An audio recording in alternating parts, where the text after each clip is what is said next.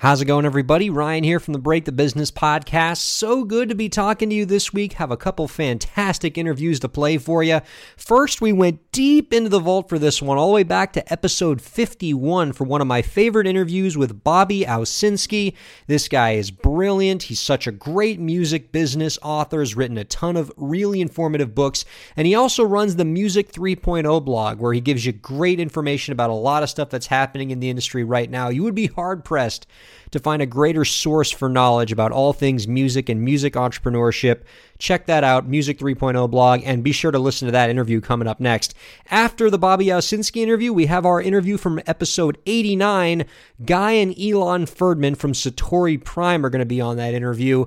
And I like this interview. These guys are not musicians, and most of the interviews we have are musicians or music industry people. These guys are just entrepreneurs. But I liked this interview and I wanted to feature this interview this week because they give you some great advice about entrepreneurship in this interview and just really give you some strong motivation to never give up on your dreams, even when things get tough. Their story is super inspiring, and I know it's going to get you through the tough times. And if you love the stuff they do, check them out at satoriprime.com. They host the Have It All podcast. It's really terrific. I highly recommend it. All right, here we go. Bobby Owsinski and Guy and Ilan Ferdman coming up this week on the Break the Business podcast. Ryan here from the podcast. Shameless plug time. My new book, Break the Business Declaring Your Independence and Achieving True Success in the Music Industry, is now available in paperback and an ebook. The book talks about how you can be your own boss in your music career and take control of your content creation, promotion, distribution, and fundraising. Get your copy on Amazon by searching Break the Business. It's a nice read for musicians and the people who love them. That's Break the Business Declaring Your Independence and Achieving True Success in the Music Industry. Thanks very much for your support.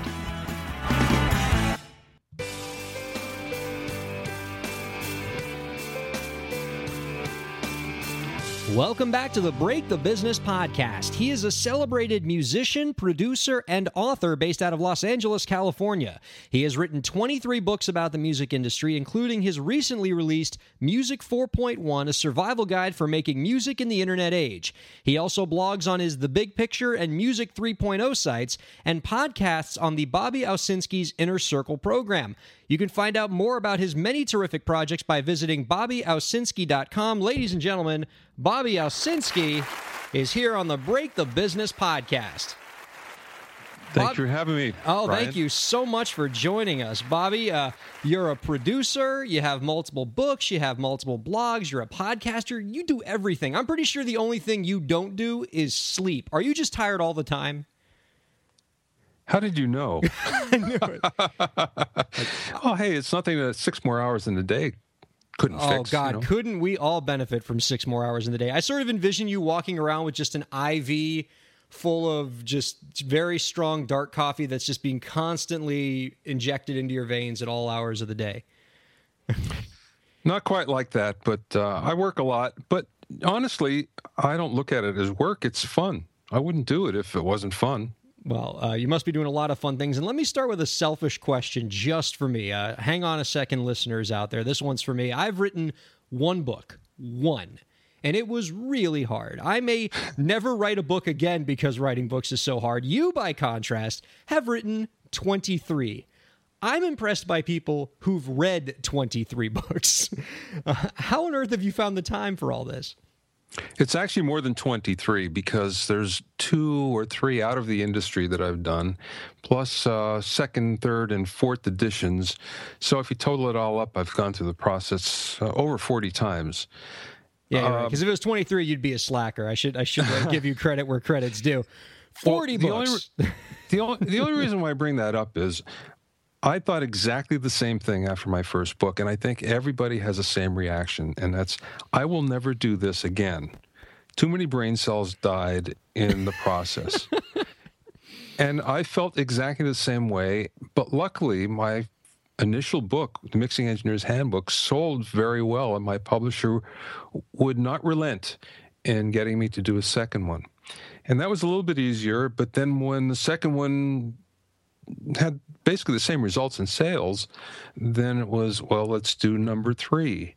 And then by that time, I sort of got in the swing of things and I got a method and how to do it. And at that point, it got way easier. And I've used that same method ever since. And it turns out to be, for me anyway, a great method on the creation process, regardless of what it is that I'm doing. So, um, and I know you're going to ask, okay, what is that? well, well, no, I already know. The method's not sleeping. You've made that abundantly clear.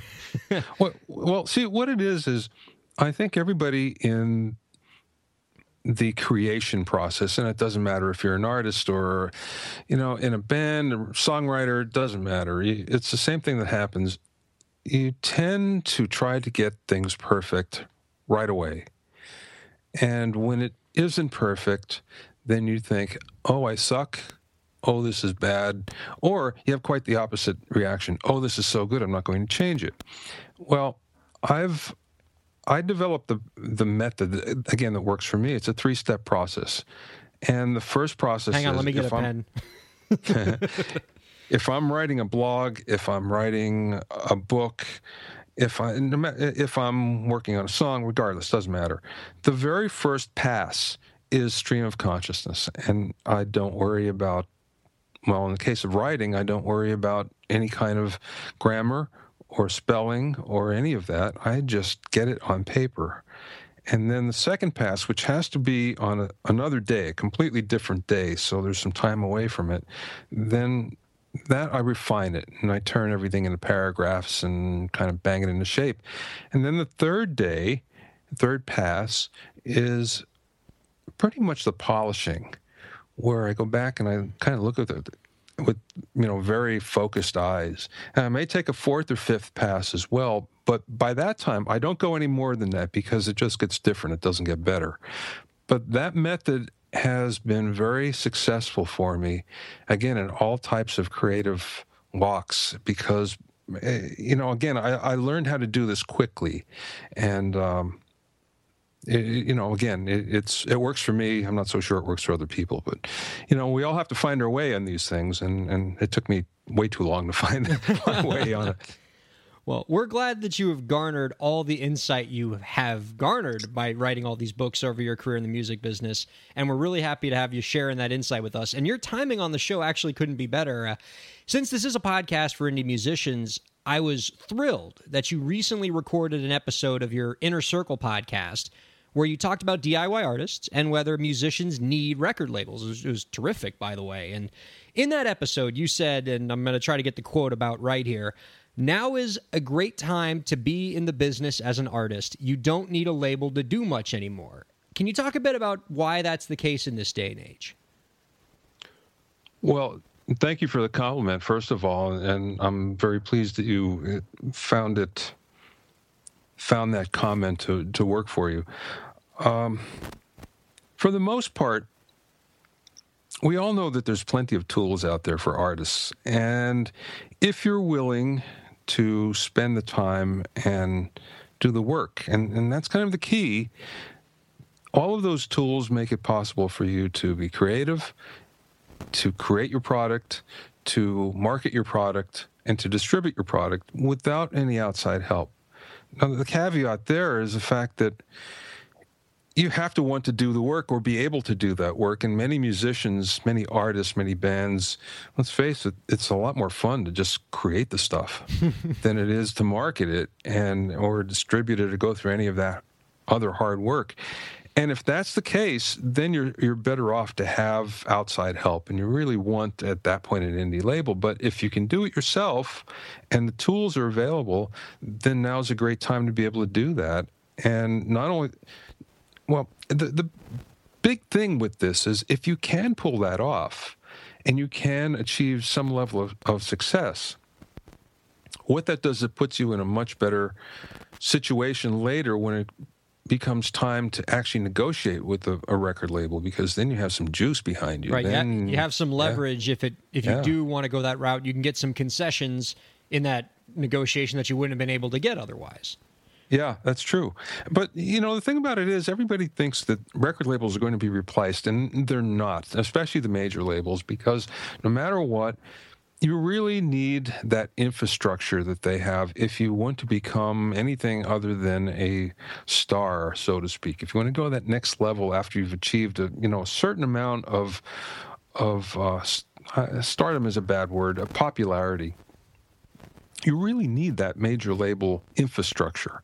And there's no way to recreate that cheaply and easily, or else people would have done it already. Well, it's interesting that you bring up recreating the major record label infrastructure because it reminds me of something else you brought up in that uh, podcast uh, about specifically uh, superstar indie hip hop artists Macklemore and Ryan Lewis. And you talked about how they were able to achieve considerable career success independently, and in doing, and they were able to do that by sort of borrowing that label infrastructure that you spoke about uh, and using it while still being able to achieve success on their own terms. Can you talk about how they were able to structure their operation to achieve the success they have? Well, they're not the only ones. There's quite a number now. I mean, so much so that the, all the major labels and the major indies have created what they call label services, which basically means, hey, all of our infrastructure is available to you on a on a per uh, per need basis. So basically, if you want to pay for radio promotion or you want to pay for distribution, you can now get it. You can get it, get what they're doing, but it costs you dough. So you have to have some level of success or at least some deep pockets someplace to help you with that. But that's exactly what they did. Now they were an exceptional case because they already had a lot of things going for them correctly. They already had number one hits on iTunes anyway, and they had a hot album that had just hit number one. So all labels wanted them to sign with them, and they basically did the smart thing by saying, "Nah, I don't think we're going to do that." And instead, they basically said, "How about we do a partnership deal, and you get five percent." Yeah, they had and, they had so much juice they could actually convince labels to take the back end of the deal instead of having to pay for things up front.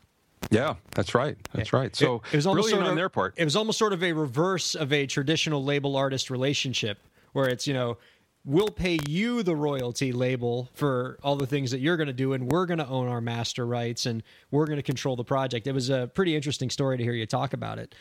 Yeah. Um, in the um, so you've been you've been in the game for a long time. You've you musician, producer, you have surely come across many DIY artists in your career. And as you've observed them all trying to move their careers forward, what mistakes do you think today's DIY artists tend to make most frequently in their activities? Well, they tend to get hung up on one thing or another, either not being able to do uh, uh, take a crucial step and either sometimes what they'll do is they'll hit that crucial step and they'll stop and sometimes they just can't get over it for whatever reason. So, I mean, that, that's a big part of it. The other thing is sometimes they'll just kind of give up before, you know, right on the cusp of success when they can just push a little bit further. And, and let's face it, everybody has that, that point where you say, oh, this isn't worth it anymore. But the ones that I've always found, and this is in all parts of the music business, the ones that have always made it at least to the level of making a living from it are the ones that have always stuck it out and the ones that have always kept on going regardless of the good and the bad and the failures. And you know it's a big part of it being able to pick yourself up after a failure and keep going. And and that's crucial in the business. It really is because if you can't do that you're going to end up doing a 9 to 5 job just the opposite of what people you know join this business to do. So you know you have to have that thick skin. You have to develop it. It's tough. And so and you speak of persistence and you said that for many artists that they tend to give up right when they're on the precipice of of hitting it big? Well what seems to be the precipice the precipice um, or at least hitting, it, you know, hitting a break. If, if yeah, yeah, you know, and again, you look at them and you think, ah, oh, you're so close. Just hang in there just a little bit more. Or else, just please take this one step here by yourself. And sometimes what it is is just taking control of the marketing a little bit, taking control of social media, taking control of the distribution. And instead they'll they'll kind of let someone else take control of those things where they don't have the vested interest that the artist has.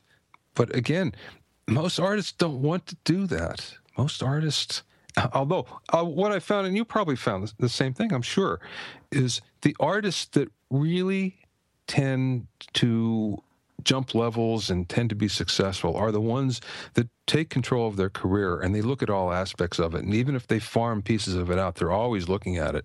And it's rare that you find an artist that just cedes all control to someone else and and becomes a success. Now they may become a success for a certain point, but boy, things change quickly in the business, and and if you're not on top of it, it goes away fast. Uh, that's true, and I'd even go as far to say that the most successful DIY artists that I've come across find a way to make those business tasks, the so the social media stuff, the marketing stuff, they tend to see the creativity in those things and use their creative minds to make those interesting creative projects as opposed to just grunt work that's a means to an end.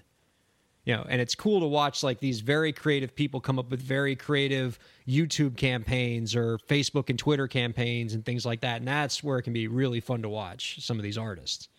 I agree. I agree. And again we've both seen it where the ones that that really take control in that area and again you, you don't have to do everything yourself and it's probably not a good thing if you do. But the ones that at least take control of it and drive the bus are the ones that tend to jump levels when they need to. So why do you think some artists are reluctant to take that control? Is it fear? Is it lack of knowledge? Is it time? Perhaps a little bit of everything. Yeah, I think a little bit of everything when it comes down to it, but you know, most of it has to do with the fact that it's the music business but most musicians, artists, bands would just want to concentrate on the easy part, the fun part, which is music. And the ones that do find the business part kind of fun, kind of interesting, those are the ones that, you know, tend to have that kind of success. But it's not something that comes natural to most people. So you know, I and yeah, and I know uh, myself. You know, I, I was always in that camp where the last thing I want to do is business. And, you know, eventually you find that, well, look, if I want to get to a certain goal, I have to pay attention to this at least. No, uh, it makes perfect sense. And um, so for the artists who want to learn more, who who are hearing this message of taking control of these operations, of you know embracing the fun in these business aspects, uh, what sort of websites and blogs, including your own, of course, uh, do you think are helpful for indie artists to read to learn more about the industry? What would you recommend? There's tons of great blogs out there. One of the the this is kind of a newer one, and it's one I like a lot, but it's on a much higher level, higher industry level, and it's uh, Music Business Worldwide yes. out of the UK.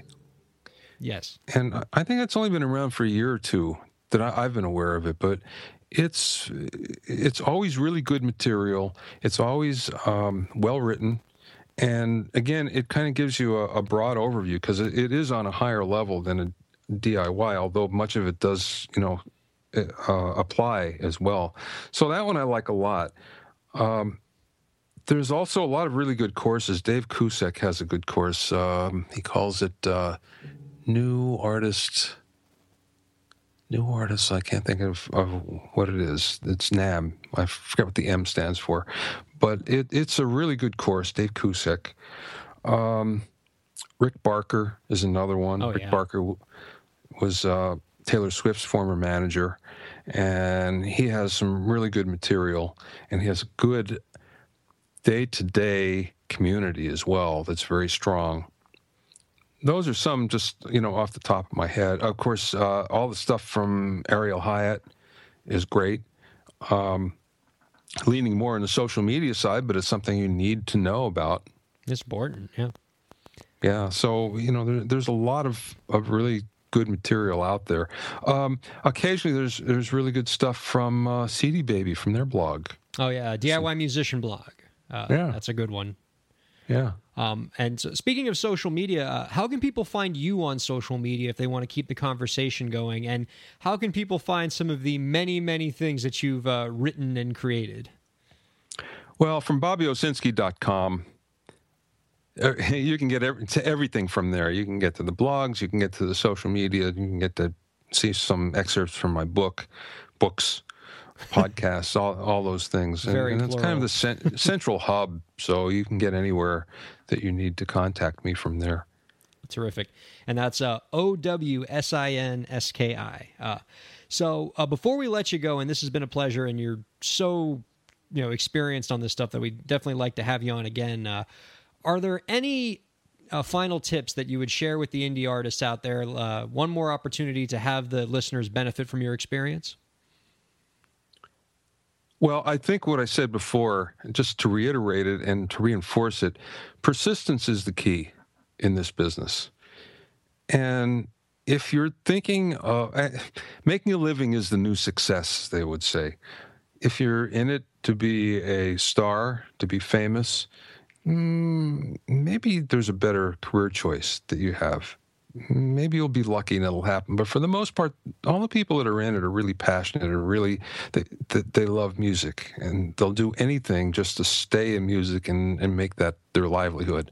So making a living is the new success. And the way that happens is to be persistent even if you have to work for nothing in the beginning, and let's face it, we all do. We all work for nothing or very little money, and sometimes it takes a few years to break through or longer than you might think. But the people that are into it do it gladly and are very happy to. So, uh, what I've known from everybody that I started out with, you don't necessarily end up where you think you will, because I started with a I don't know how many musicians. We all started as musicians, and we all ended up in other aspects of the business, and have been successful in other as- aspects of the business. But it was only because that you know we hung in there and didn't become insurance agents or anything like that along the way, which is you know a temptation sometimes to do some other things. And I got to say, I did that sort of you know one at one point in my life, I should say. I became the I kind of worked my way up to the international sales manager for an English console company called AMEK, and I was very successful with it, and I could have stayed there for forever, really, because I was starting to get comfortable. And one morning, I get up and I looked in the mirror, and it dawned on me: it was I. What am I doing? This is not who I am. And I quit, and I took a big hit in the pocketbook, a real big hit. And it took me several years to recover. But you know what? It was the right decision because eventually it led me to do things that I was really happy about doing. Couldn't wait to get to every day. It's still like that every day. And I don't think that would be the case if I was still doing that. So all I can say is uh, you have to kind of look deep down inside and say, hmm, do I want to do this? And if you do, then you got to keep on doing it. Well, we're really glad you did do it. Uh, Bobby, it has been a pleasure. Thank you so much for being on with us. Ryan here from the podcast. Shameless plug time. My new book, Break the Business Declaring Your Independence and Achieving True Success in the Music Industry, is now available in paperback and an ebook. The book talks about how you can be your own boss in your music career and take control of your content creation, promotion, distribution, and fundraising. Get your copy on Amazon by searching Break the Business. It's a nice read for musicians and the people who love them. That's Break the Business Declaring Your Independence and Achieving True Success in the Music Industry. Thanks very much for your support.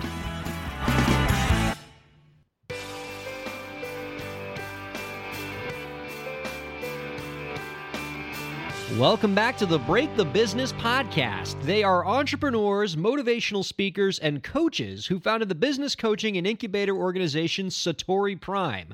They specialize in fostering entrepreneurs and helping people advance their internet marketing strategy. You can check out their podcast, Have It All, and the rest of their resources by visiting www.satoriprime.com. Ladies and gentlemen, Guy and Ilan Ferdman are on the Break the Business podcast. Gentlemen, thank you so much for joining us. What a terrific audience! What a terrific Cut audience! it out. Cut it out. Yeah, they, they're unusually enthusiastic today. I just, I mean, they must be fans of yours. They must, you know, I think, I think I got some of your have it all audience here. It's For the Friday crowd. It's the Friday crowd. We got them. We got them after the first drink. Absolutely, awesome. that's right. I'm so happy to have you guys on. Uh, nearly all the guests we've had on this podcast work in the music industry. You guys aren't in the industry, but you're entrepreneurs. But more than that, you're entrepreneurs who help other entrepreneurs achieve success, which makes you a perfect fit to be here because this podcast is all about independent artists, and independent artists are the ultimate entrepreneurs. So we're thankful that you guys are giving us your time so you can share your insight with us. First off, can you tell the listeners a bit about your background and how you got into the work you currently do? yeah. So, so real quick, I just want to say we're not artists in the sense of musicians, but Guy and I have been DJing. I've been DJing for the last, I want to say almost like 10 or 11 years. So, um, not instrumentally inclined, but but kind of, I guess, in the music business. Um, so Satori Prime. Uh, All right, your bona fides check out. We'll let you in. It's cool. Yeah. I don't think they think of it the same way. I remember a guitar to, a guitarist like reached out to me one time. He's like, "So what are you doing? Pushing buttons?" I'm like, "Kind of." yeah. um, so we we really like good music. Um, so Satori Prime, we actually got started in the personal development coaching space as far back as 2003 at the time we were both in finance and when we got our asses handed to us back in um, 2008 the world ended but we kind of survived for another two years and then got our asses handed to us. Um, and at that point we kind of looked and asked each other you know if money wasn't an issue um, and i just want to be very clear that money was very much an issue. In fact guy sold his car and moved back in with my parents. My house was in foreclosure. Like i was living on unemployment checks and we just thought, okay, if we're going to do something, what are we going to spend the rest of our lives doing? And the thing that we loved to do more than anything else in the world and that we would do for free was to impact people's lives and, and help them transform and live the best possible lives that they can. And so, in this fertile ground of really poverty, uh, Guy had a wonderful idea that we should start a business. Um, and so we did. And we survived many ups and downs and uh, have done amazing things. We, we, when we actually started, we didn't become coaches right away. We kind of went into the uh, online marketing, affiliate marketing world and got really, really good at that. And so that helped us build a business. And then um, in the last about year and a half, we've fully transitioned out of that and into just coaching, which is what we love to do and why we built Satori Prime in the first place. And now it's just finding people that are wanting to live their passion, wanting to have liberated self expression, and as we say in our world, want to have it all, uh, attend in every area of their life. And that's, that's what we offer people. You're definitely speaking to my listeners with that because what are independent musicians but people who've basically decided that they're going to do what they would do even if they had to do it for free as many independent artists have to. But they're mm-hmm. you're you know the folks that are here are in this because they're passionate about it, and so you're you're yep. just the people to talk to.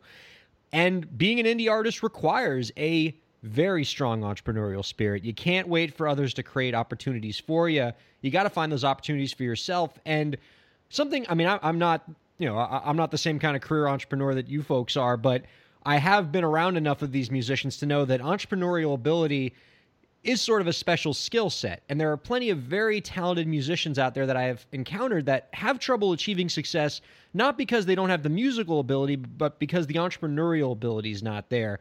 And so, my question would be do you think that everyone has it within them to be a successful entrepreneur, or is it something that's naturally inside you and can't really be taught and brought out? Mm. I would definitely say not a not a natural phenomenon.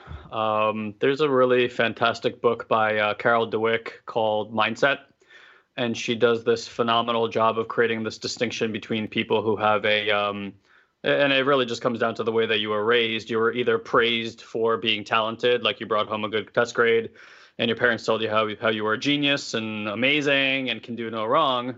Uh, and then there's the other people who are growth minded oriented type people which are people who brought home a good test grade and their parents told um, to, talk to them about the effort that it took to provide that grade.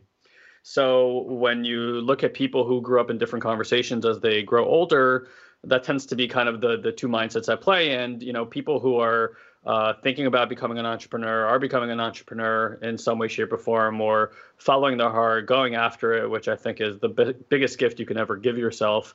Um, that mindset tends to be what's at play. The growth-oriented people will kind of work through challenges and, you know, look at how what's in front of them is an opportunity to grow and continue to grow the business uh, and themselves and then the fixed oriented fixed mindset oriented people will look at challenges get disappointed and might even quit. So i think it and this is not to say by the way that we're locked into either mindset. Plenty of science these days about uh, mindset subconscious health etc all being uh, very plastic and, and really just a matter of changing belief systems and reprogramming yourself. Uh, i think anybody who's going for it uh, essentially what you're saying is i'm uh, going to pursue this thing because I want to master it, whether that's business, relationships, health, music, doesn't really matter. Um, and if and if that's what's kind of sitting in the background is I'm here to master it, then it stops becoming um, a game to play in the short term and it starts to become a, ga- a game to play in the long term. Now, I think if you're if you're if you have that long term vision of where you want to go, then the choices that you make in the present moment or in the short term are going to be guided by that long term vision. If you're like, okay, let me give this a shot, uh, I'm going to try it. You know, as many people say, um, and then the first unexpected thing happens, which is inevitably going to happen to you, yeah, you know, your your your basis for is gonna be like, all right, well, I must not be good at this, so let me give up. But I really don't think that uh, anybody's born with any sort of natural ability. I think certain people are more inclined to things, but there's not like a a talent gene by any stretch. Well, a, well, I, I want to piggyback off that. So, dealing with failure is something that uh, entrepreneurs and particularly entrepreneur musicians constantly have to encounter. It's not an easy path, and so when you encounter those first, you know, when you encounter that first bit of failure or every bit of failure that comes along the way, do you have any advice for musicians on how they can deal with that failure and stay motivated? Well, the, I'll tell you a lesson I learned in sales ages ago, and I, it just transformed the way I look at life. And that is no is my second favorite answer. Um, yeah, it really, I remember sitting there and when I first heard it, I was like, what a moron. And then I was like, oh man, that's actually really, really smart. Because look, a lot of the times, especially in music business, you need to hear hundreds, if not thousands of no's to finally get that yes. If you're going to take that no and make it personal, then you miss the point a no is just that person at that time, whatever your music is, doesn't align with what their vision of whatever it is that they're building. It doesn't mean that your music isn't good. It doesn't mean that you're not good. It just means that they're a no to that as an opportunity. And you really want to hear no because if someone's going to rope you along and, you know, maybe I'll, you're just wasting your time. So no is your second second favorite answer. If you create that, then it just becomes that. The other thing is for Guy and I and any entrepreneur, when I, we have a, a, podcast as well, and we interview a ton of entrepreneurs, and we always have them share the story and kind of how they went through stuff. I can, after interviewing hundreds of entrepreneurs, I can tell you that there is not a single one that doesn't have the craziest story of how, of that moment, and I call it a moment of when they made a very very specific choice, and that choice was, am I all in? Am I fully 100% committed to this no matter what? Like to my dying breath, I will do this, or they walk away. Because right before you have that breakthrough, life is going to look really grim I mean, really grim. Like just to give you the the 10, 15 second version of mine, I had a man. I hadn't been able to pay my mortgage. I was living on unemployment checks. I had a four month old baby. Guy and I were trying to build this business, and I spent probably about six months busting my ass. We didn't make a penny. And a man rings my doorbell and tells me that my house is being foreclosed on which meant that at any given moment they could just walk in and be like, all right, get the hell out of the house. And I would be on the street with my wife and my kid.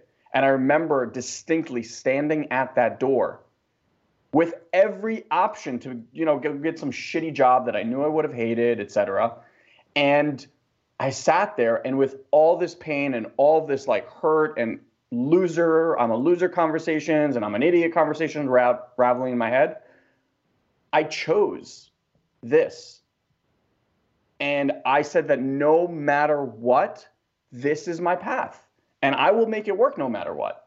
And we had plenty of other opportunities where money got stolen from us and we got taken, and all of it, right?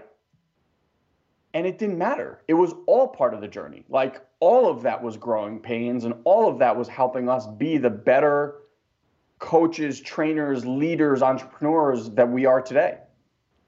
Wow. That's that is something else. That's quite a story. Um so it, it almost sounds like to be successful as an entrepreneur, like do you have to do you have to be willing to burn the bridge? Like, you know, do you have to is it can you Yes. you have to be able to make the commitment that this is what I'm doing and I can't turn back because if you're willing to accept other paths out, then you're never going to have the commitment needed to succeed as an entrepreneur? Yeah. You got to burn the boats. What who was that? The the the captain bro, do you remember? I don't remember his name. But I mean, you know, burn the some- boats, yes. Some explorer, yeah. Yeah, some some Spanish um, guy landed and just like burned all the boats, and then his his uh, people just had to survive and and go, you know, make do.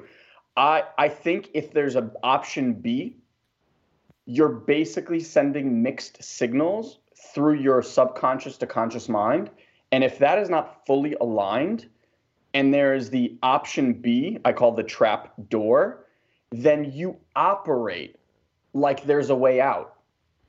Here's the thing as a human being, when we are put in situations where our backs are against the wall or we're in a corner, guess what we do?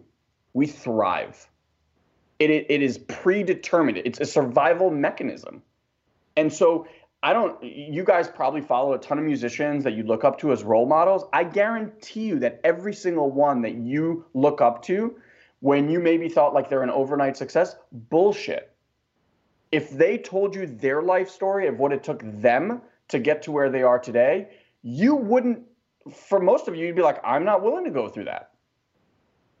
And, and you just have to know that as an entrepreneur, there's not a single person that I've ever interviewed that doesn't have one of those stories. I, would say every art, artist, every indie artist I've ever, ever interviewed who's achieved any kind of success has had the back against the wall moment. Absolutely. Mm-hmm. So now, that since I since I have two, you know, entre, you know, great entrepreneurial minds here, I'm sure there are plenty of pervasive myths when it comes to entrepreneurialism and you know building a business on your own terms. Uh, can you sort of bust, uh, you know, identify and bust uh, at least one myth, particularly when it comes to uh, musicians and entrepreneurialism? Uh, interesting about the musician part. Yeah, I mean, look, I think any any myth is that you know overnight success is a thing. Uh, most overnight success people, it's like yeah, overnight plus ten years, and then this moment happened overnight, and that's when success came. Uh, I- I think if you want to travel a mile, uh, most people are just looking how to bend the rules, um, not not get the true lessons. Uh, you know, perfect example is like people who win the lottery those people haven't built the capacity to even hold a container to have that kind of wealth. And if you look at the statistics, I think it's like 95% of them uh, end up poorer than they were when they had the money. They've lost relationships and stuff like that. And I think that points to what happens when you get early success. Even in our industry, with all the entrepreneurs we've worked with, um, we know that if someone makes a sale like really early on uh, in their experience, we call that the kiss of death Mm. because that person that person's now left with the illusion that they know what to do. They'll take that money they'll dump it back into the business and because they have no capacity of what to do with that money they lose all of it and then are, are more in the red than they were when they started. So i think um, years ago i coached this girl cheryl and cheryl's actually a really successful uh, musician. Um, i won't use her last name just for privacy reasons. Um, but you know what what I remember thinking when I saw Cheryl about what she was doing. She did a lot of uh, her own music. I, I saw her do a, f- a few album releases pretty successfully, uh, but her main gig was actually doing commercial jingles, kind of like these catchy commercial jingles. And I thought to myself, oh, that's interesting because I always think about musicians and kind of this like linear path like you want to get on the radio you want to sell your album you want to do like the live show stuff and i think just like with any industry there there is an expansive way to contribute and share your creativity and share your message.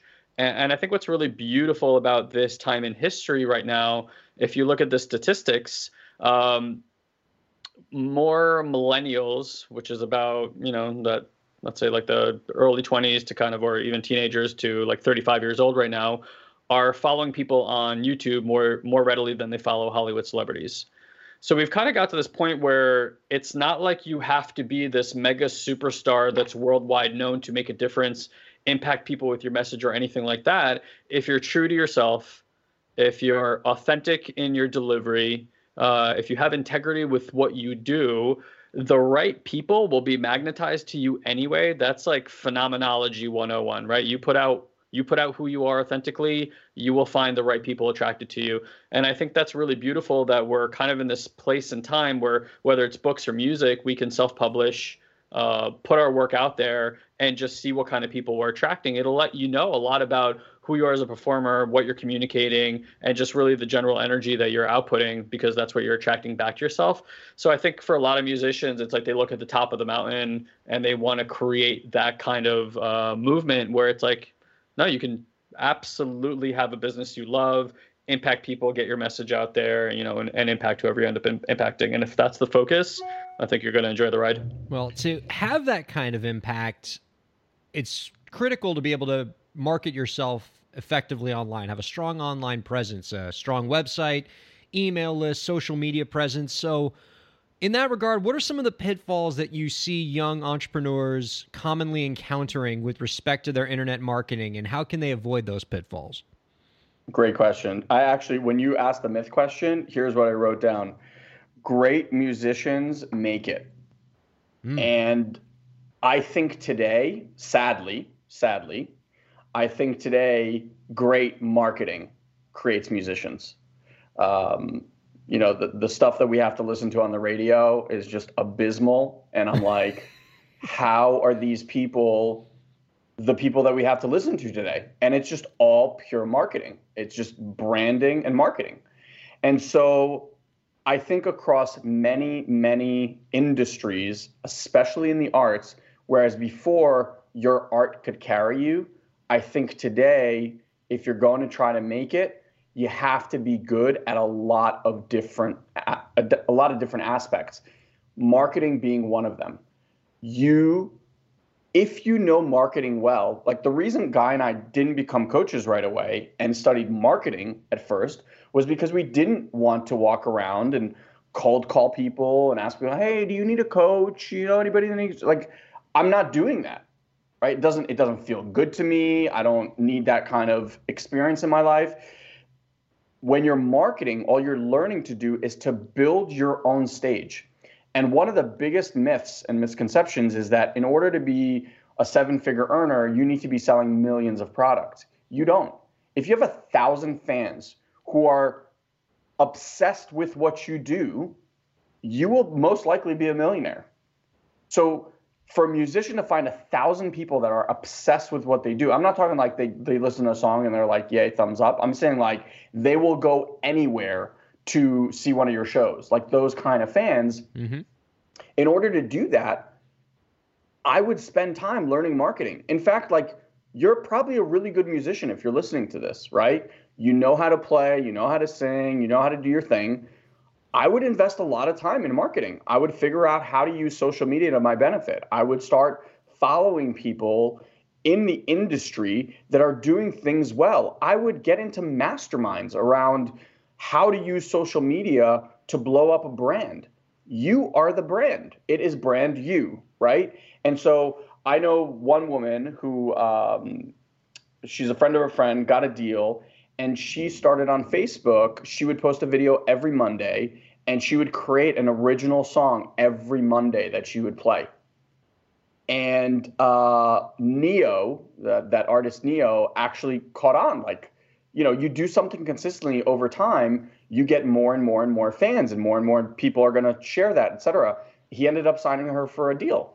Um, she wasn't like hustling in clubs or doing anything like that. It's just something that she loved. So she put herself out there and stuff like that happens all the time. I mean, Justin Bieber was found on YouTube, right? Um, I just think if you're not doing that and you're like, oh, I don't need that, I'll just play gigs and clubs and stuff like that, I think you're missing a massive opportunity.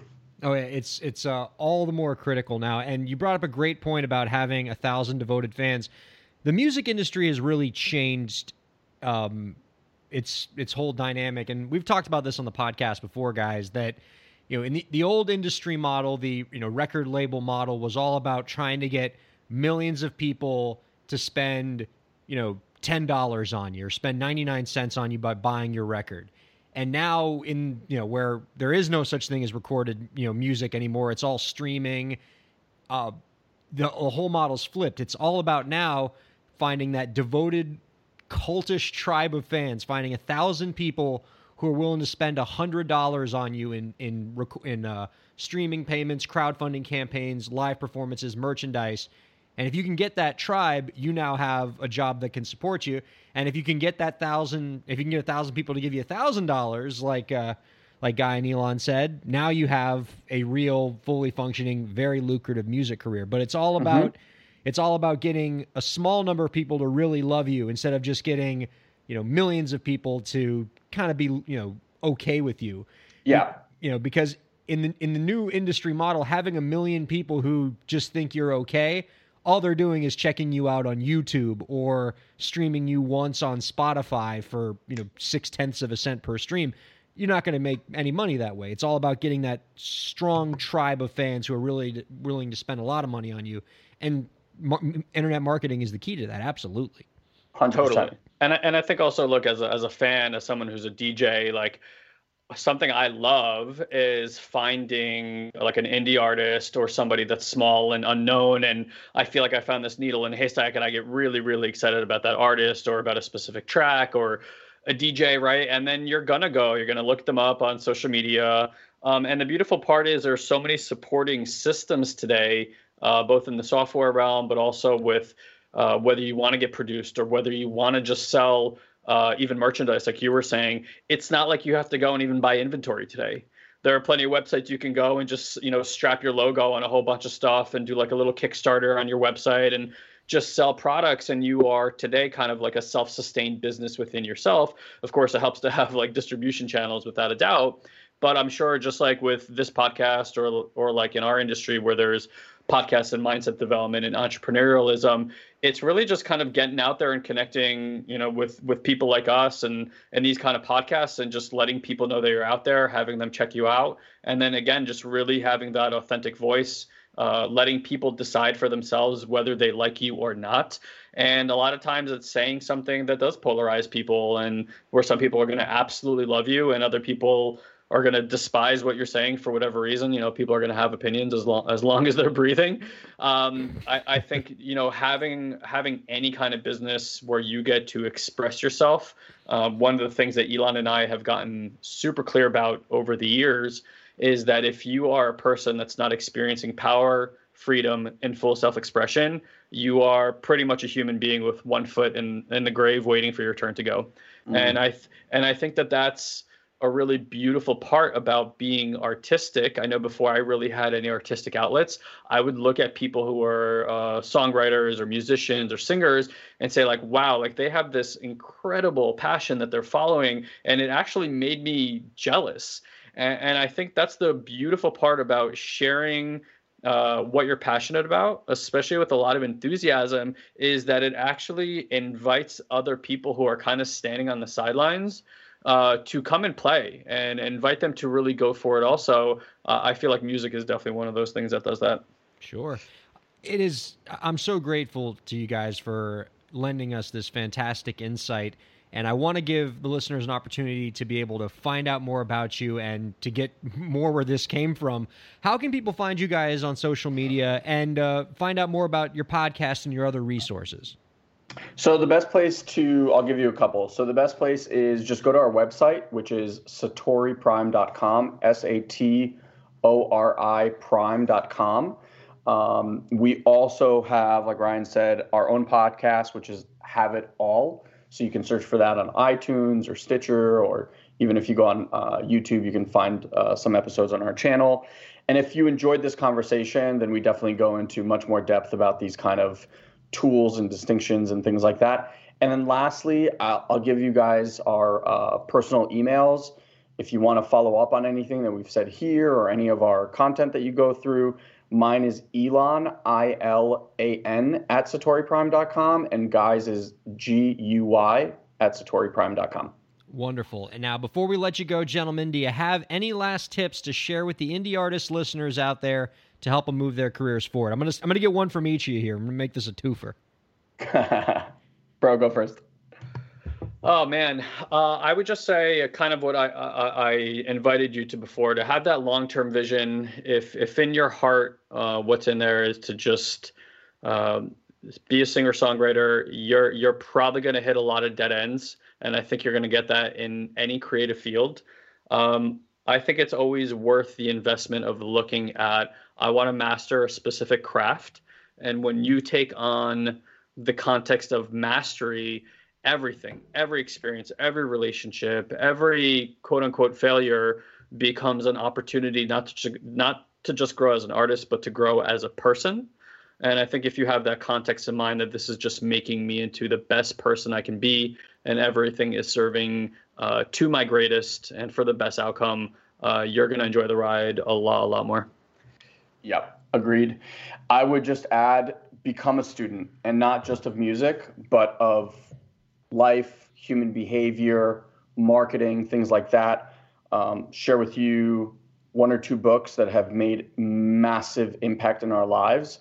One, I would say, uh, is The Surrender Experiment that's by Michael Singer. It'll just give you a whole other view of what is possible in your life.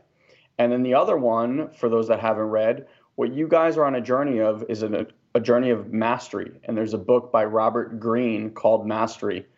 Um, and it debunks so many myths, even things that you were asking us today about, Ryan, like, you know, are people born with a certain innate talent or gene or whatever? and it goes through musicians it goes through athletes it goes through business people and it just debunks all these crazy myths that we have like they were born with something. No they just worked harder than anybody else at a task that they were obsessed with. And they lived they lived breathed ate all of it all the time. And i think for musicians that's very very natural. So those would be my tips. Fantastic. You can check them out at satoriprime.com and be sure to check out that podcast of theirs, Have It All. Guy, Ilan, thank you so much for your time. Thanks, guys. Thank you, brother. And thank you all very much for listening. We'll see you next week on the Break the Business podcast.